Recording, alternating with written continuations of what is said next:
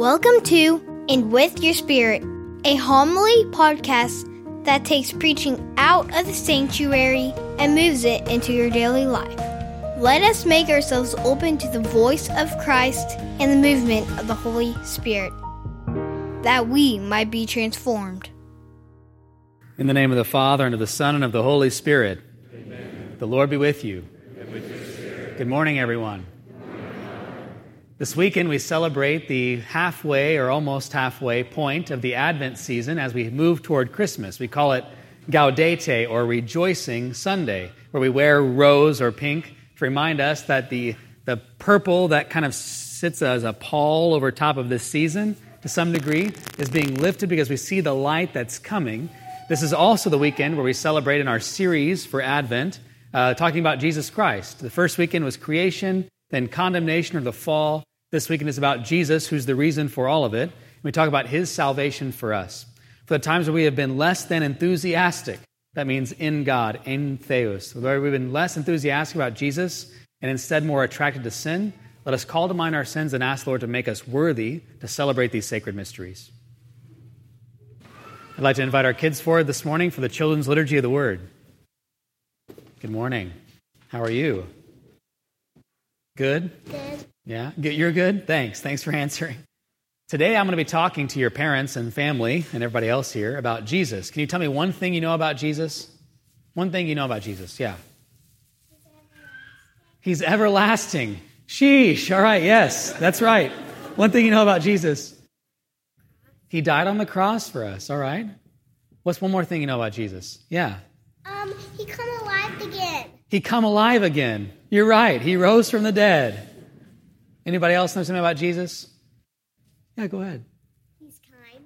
He's kind. Absolutely, he's kind. Anybody else? I don't leave anybody out. See, Jesus, there's so much to know about Jesus, right? But actually, just in those four answers, you told us everything we need to know, right? He's, he lives forever. He came for us, showed us how to be kind, and he was kind to us. He is everlasting. He rose from the dead. He's, he's our God, right? He came to be with us and for us. And if you know that, you know everything. Well, anyways, I'm sure they'll still have something else to teach you this morning at Religious Ed. Maybe more about Jesus than I can teach you in this little moment. But go forth now and listen to God's word this morning. So, again, reviewing this homily series for Advent, two weeks ago we began this series with a really long homily about creation the magnitude, the breadth, the height, the, uh, the amazingness of what God has made. You remember uh, I said that, you know, how many thousands of suns can, or Earths can fit in the sun? And then the biggest star is called the VY Canis Major, right? The big dog star. And how many suns can fit in that star? You remember? 9.3 billion, right? And how long does it take to count to a billion in seconds? 31 years, 31.7 years, right? It's like, this is like, it's huge, right? Now, you don't need to remember all those numbers. You just remember that God created it all, right? But we made, we've got this entire creation, right? We made a big point to talk about how big and wonderful God is and what He did, and that the most important part of the whole thing is you. It's you. Of all the things out there, God loves you the most. You're the crown of creation. The next weekend, last weekend, we talked about well, if God is that amazing, why is everything so bad? And I listed a bunch of statistics of things that are not right in the world stealing, um, divorce and relationships, um, abuse, um, enslavement, like real enslavement, addictions. And then also, you know, if you're not, if that's not you in any of those categories, still the accusation, right? Because who's the accuser? One named Satan, right? He accuses us. Devil divider, Satan accuser. We, we, we said well, if everything is so amazing, why is everything so bad? And the answer is it's so bad because a really powerful being fell. He's trying to drag everybody down with him. Well, now this weekend is so what's going to happen about that? What's God going to do to that? And the answer is he sends his son. So that's today's homily, right? Talking about Jesus, as the kids told us before they left for children's church this morning. Last night, when I tried to give this homily, I talked about Jesus, and I felt like people's eyes were kind of glazing over, not because they don't love Jesus here at Corpus Christi, or because I gave a bad homily, although maybe I did give a bad homily. I don't know. Anyways, this morning I thought I'm going to rework it a little bit, because I think what happened last night was we've heard about, we know who Jesus is, right? We've heard it. And as I was trying to preach about who Jesus is, I think everybody was going, yep, Father, get on. You know, we know it. We got, we got it, right? We're Catholic. We come to church. We got Jesus. Like, we got it, right? So here's a new spin. Um, I, by pulling this from C.S. Lewis, the great Christian author. He says you have three options with Jesus. Three options and three options only. Maybe you've heard this before. Either Jesus was a liar or a lunatic or Lord. He's a, either a bad man, right? Or he's crazy, or he really is who he says he is. That's the only options you have. And here's how he explains it. First, liar. Jesus came along 2,000 years ago and performed a bunch of magic tricks. This is the first option. He, he knew that he was going to multiply fish and loaves one day, and so he had stores underground or had drones overhead or whatever it was, right? He performed some kind of a magic trick and lied to everybody about being able to work a miracle. Or, or he knew the woman at the well before he met her. He found out her background, her history. And as he talked to her in John 4, he sat down and said, uh, Who is your husband? And she says, I don't have one. And he already knew that she had been divorced multiple times, right? He's a liar. The things he said are not true, and he faked it, and he was really good at it. That's option one. Reasonable option, right? Don't believe him. Option number two, he's a fool. He's a, a lunatic. He's crazy. I mean, he starts off his ministry going into the desert for 40 days and 40 nights, eating and drinking nothing. 40 days and 40 nights. I mean, some people who like do like these, these new fasting programs where you like fast all day and eat, eat at like 10 o'clock at night, I'm like, that's crazy, right?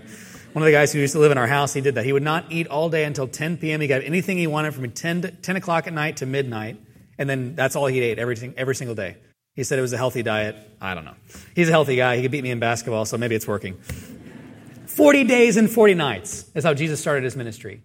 Out in the middle of nowhere. That's crazy, right? He goes to John the Baptist, who's eating locusts and wearing a camel's hair as his shirt, and says, I want you to baptize me. That's crazy. He tells his followers, the only way you can have life in you is if you eat my flesh and drink my blood. Crazy, right? It's insane. This man sounds like a lunatic, doesn't he? In fact, he even claims to be God. He says, I am, the powerful words. You remember that from Mel Gibson's movie? He's there in the uh, garden, and when he says, I am, they all fall because they can't stand in the presence of God when God claims his authority. Well, maybe he's crazy. Option two. Or, or he's not a liar and he's not a lunatic. And perhaps he is Lord. Perhaps he is who he says he is, Saint C.S. Lewis says. You know, the amazing thing about Jesus is all the stuff that he did and all the stuff that pointed to him, all the stuff that he did. We have, we have accounts of eyewitnesses who saw miracles happen. You know, I was, I was listening to something last week, and it was talking about how most stories or like fairy tales start off with like once upon a time or in a land far, far away or at one time in history this thing happened. Whenever the Gospels start, they say, in the fifth year of the reign of this emperor, when so and so was governor of this place, this is last week's Gospel. When all these specific things happened, that's when an angel came to a virgin betrothed to a man named Joseph of the house of David, right? It's very specific. These authors, they're not saying like, this mythical story is something we're passing down. They're saying, this is the truth, right?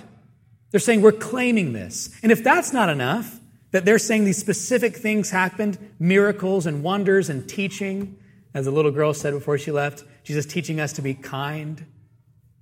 If those specific things aren't enough in the Gospels, there's history across the board, not just Christian history, not just scripture, that talks about Jesus who died. Jesus who lived in Nazareth, was born of a carpenter, traveled through Judea, was put to death for blasphemy, crucified, and was buried.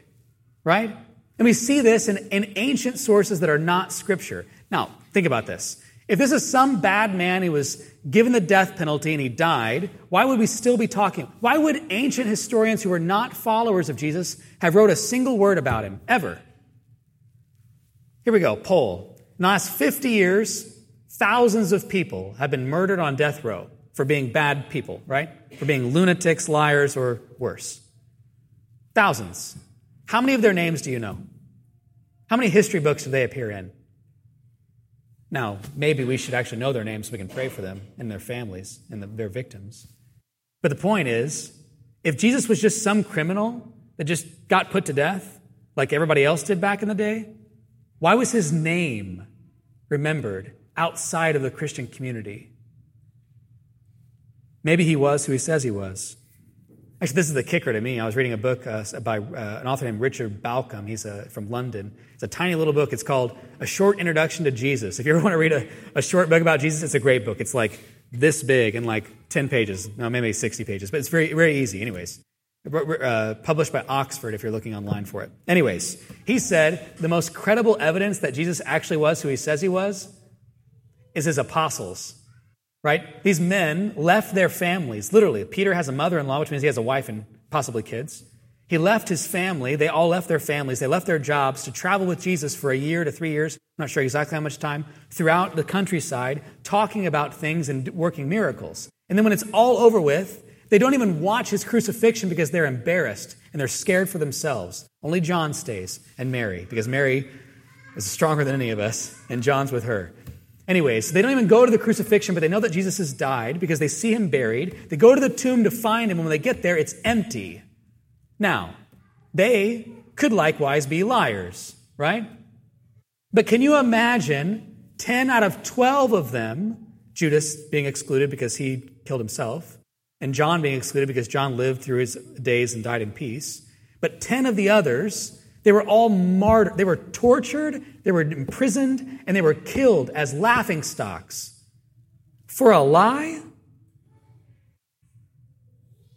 I mean, that's a pretty bold move for many people to make, to be willing to be killed for something that they believe is not true, something they didn't see with their own eyes. Folks, the evidence is clear. Two billion people in the world, like a third of the world right now, claims to follow Jesus, at least in some capacity. A third. There have been more people who have followed and known Jesus' name than probably any other human being's name in history. Why? Because we've seen him. If we didn't see him with our eyes, we've seen him in other ways. We, we know him.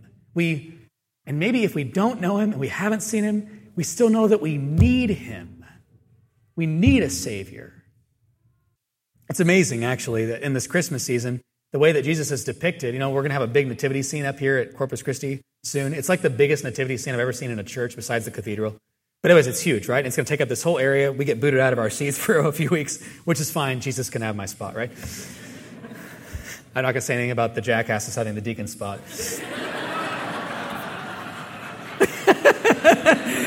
you were gone two weeks, man. It's fair game. Anyways, we're going to have a giant nativity scene up here, right? And the king, what is his seat going to be? A manger. And how big is it? Small. Why? Because he, is, he comes to us as a baby. Here's the, here's the contradiction in that, right? The paradox. Listen to this. The book of wisdom, which, by the way, if you ever want a book to read in the Bible, read wisdom. You could all use more wisdom, or at least I could. It's, it's really practical and it's really uh, kind of quotable. Anyways, Wisdom chapter 18, verse 15. Listen. When peaceful silence loomed across the world, then leapt forth a powerful warrior ready to destroy evil. When peaceful silence lingers, that's when leaps forth a powerful warrior ready to destroy evil. And then you jump ahead to Mark the very first chapter of Mark, the very first encounter that Jesus has with people or beings in the world in his ministry, he talks to demons, and the first thing they say to him is, What do you have to do with us, Jesus of Nazareth? Have you come to destroy us? Wisdom, a powerful warrior ready to destroy evil. New Testament, the demons say to him on the first time on the scene, Have you come here to destroy us? They know. They know his mission.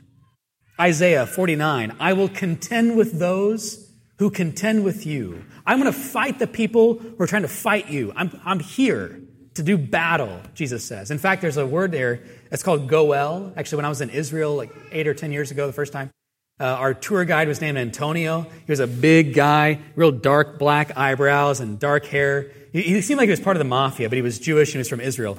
Anyways, his name is Antonio, and it's like, it's like, you know, he's been around, right? Anyways, we're going, we're in Jericho, and we're like a little outcropping or something, and we're looking over the city, and he points, he's like, see those palm trees behind that? There's like a yellow walled house, the second story. I said, yeah. He said, my family lives there, like cousins or second cousins. And I said, oh, great. Do you go to see them very often? And he said, well, I just saw them a little while ago, a couple years ago, whatever it was, because I had some business to take care of. And I was like, Antonio, tell me about this business you got to take care of, you know? And he says, well, he said, he said, I can't tell you much, but I'm the Goel in our family. Goel means the one who does the ransoming or the avenging.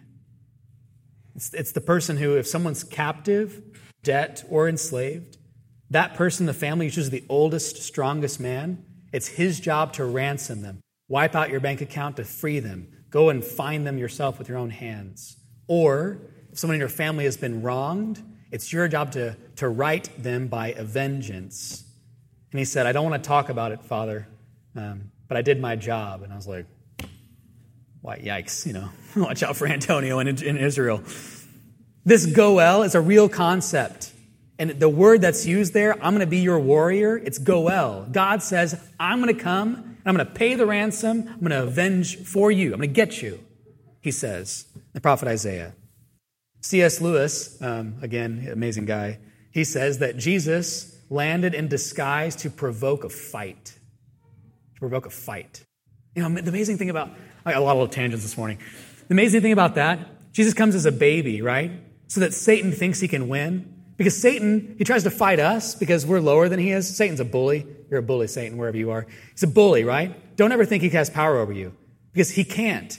He can't. He thinks he can. And if you listen to him, he can. But, if, but only if you let him. Anyways, he comes in disguise to provoke a fight with evil, but it's not a fair fight because it's Jesus, right? I mean, so Satan was a fallen, or is a fallen angel, right? He's a created being, he's a spiritual being. If he's a fallen angel, then that means his peer, the one who, the one who we pray to to defend us in battle, is Saint Michael. Why? Because Saint Michael is also an angel, right? An archangel. So he's a powerful angel, just like Satan is a powerful angel. Those guys are peers. God, Jesus, he's not a peer.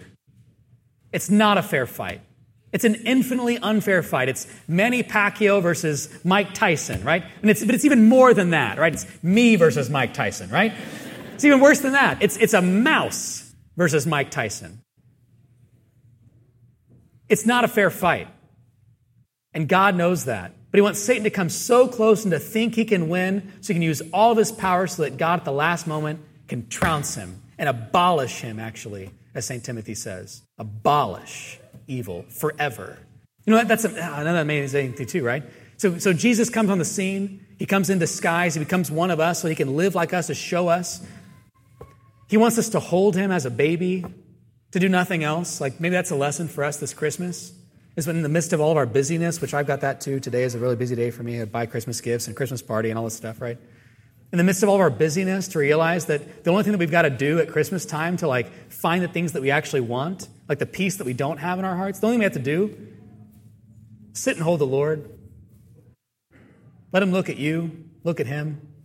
That's it. Just do that for a little bit. Change your life. It will.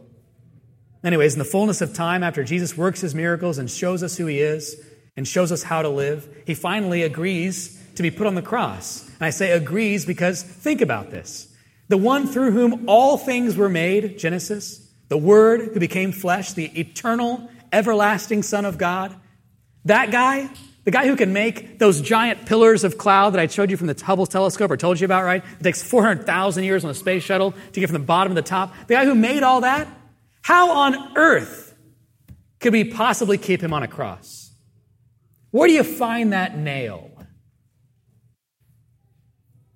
Unless he wanted to be there. He wanted to be on that cross. Why? So you can get off of it.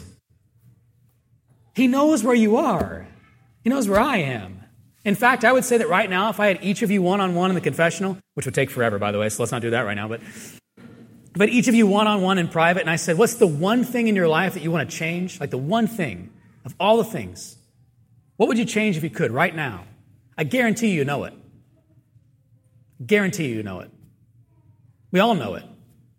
The thing about knowing it is that it's not, it's not already fixed, is it? or you would have done it. Like, if you have power, if you had all the power, if you were sufficient, if you were God, you wouldn't have that thing that you're thinking about right now. It'd be gone. You'd have changed it. But you can't. And I can't either. I know that acutely. And because of that, we know we need someone who can. And Jesus says, I will. And to prove his love beyond the cross, he rises from the dead to show us that death can't win either. You know, this weekend after the Masses, um, I had more people come to me in tears about things going wrong in their life after Masses than I've ever had in my life. And I don't say that lightly.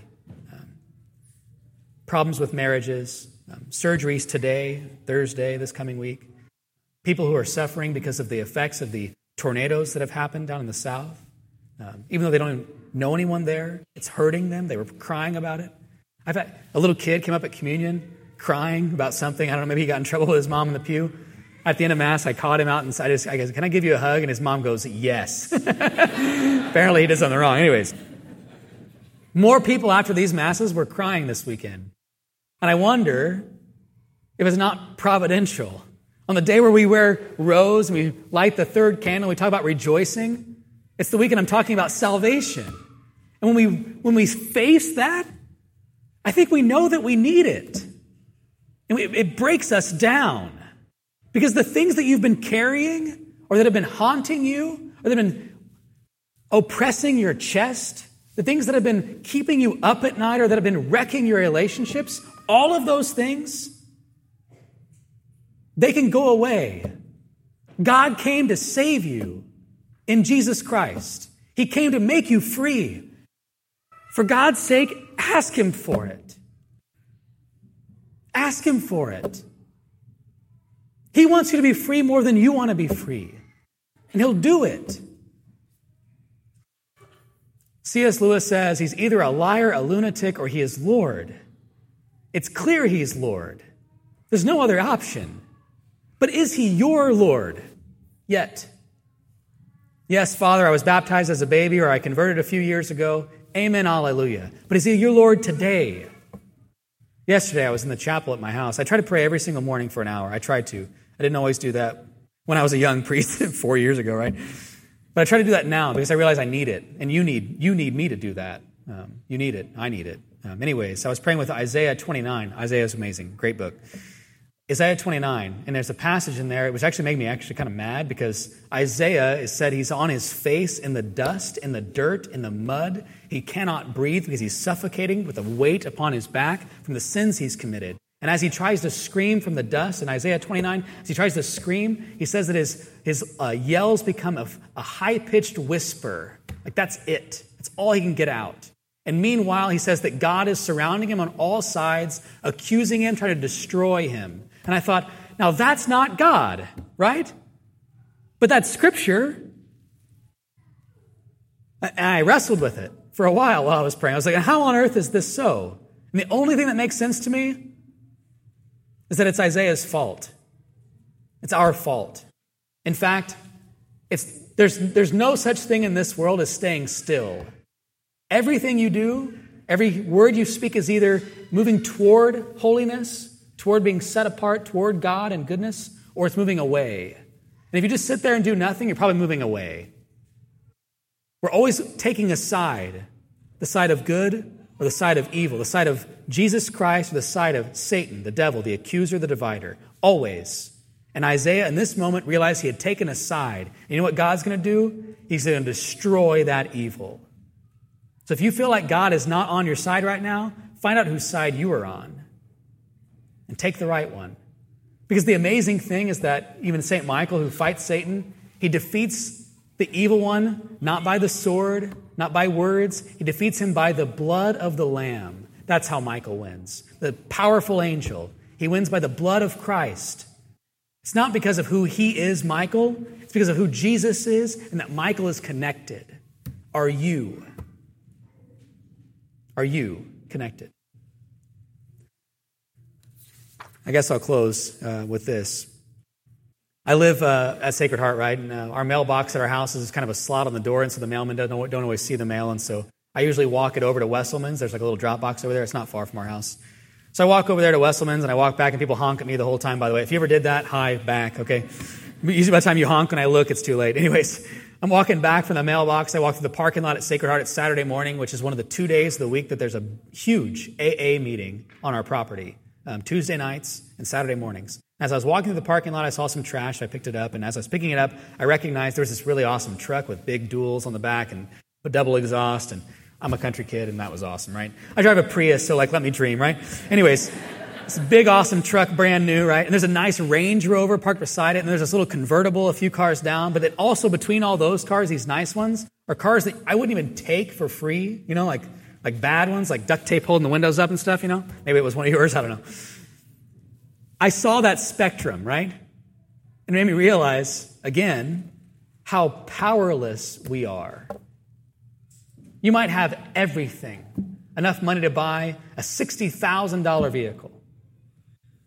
But the one wrong move, the one time you let down your guard, the one time you surrender to evil instead of surrendering to God's goodness, grace alive in you, the one time is the time you fall and you end up at Sacred Heart on Saturday mornings, just like everybody else. And I know that acutely. And that's in my family. There's alcoholism. Um, and so, whatever your thing is, whatever your darkness is, Jesus wants it. That's the one thing he wants from you today. Give it all over to him and make him your Lord.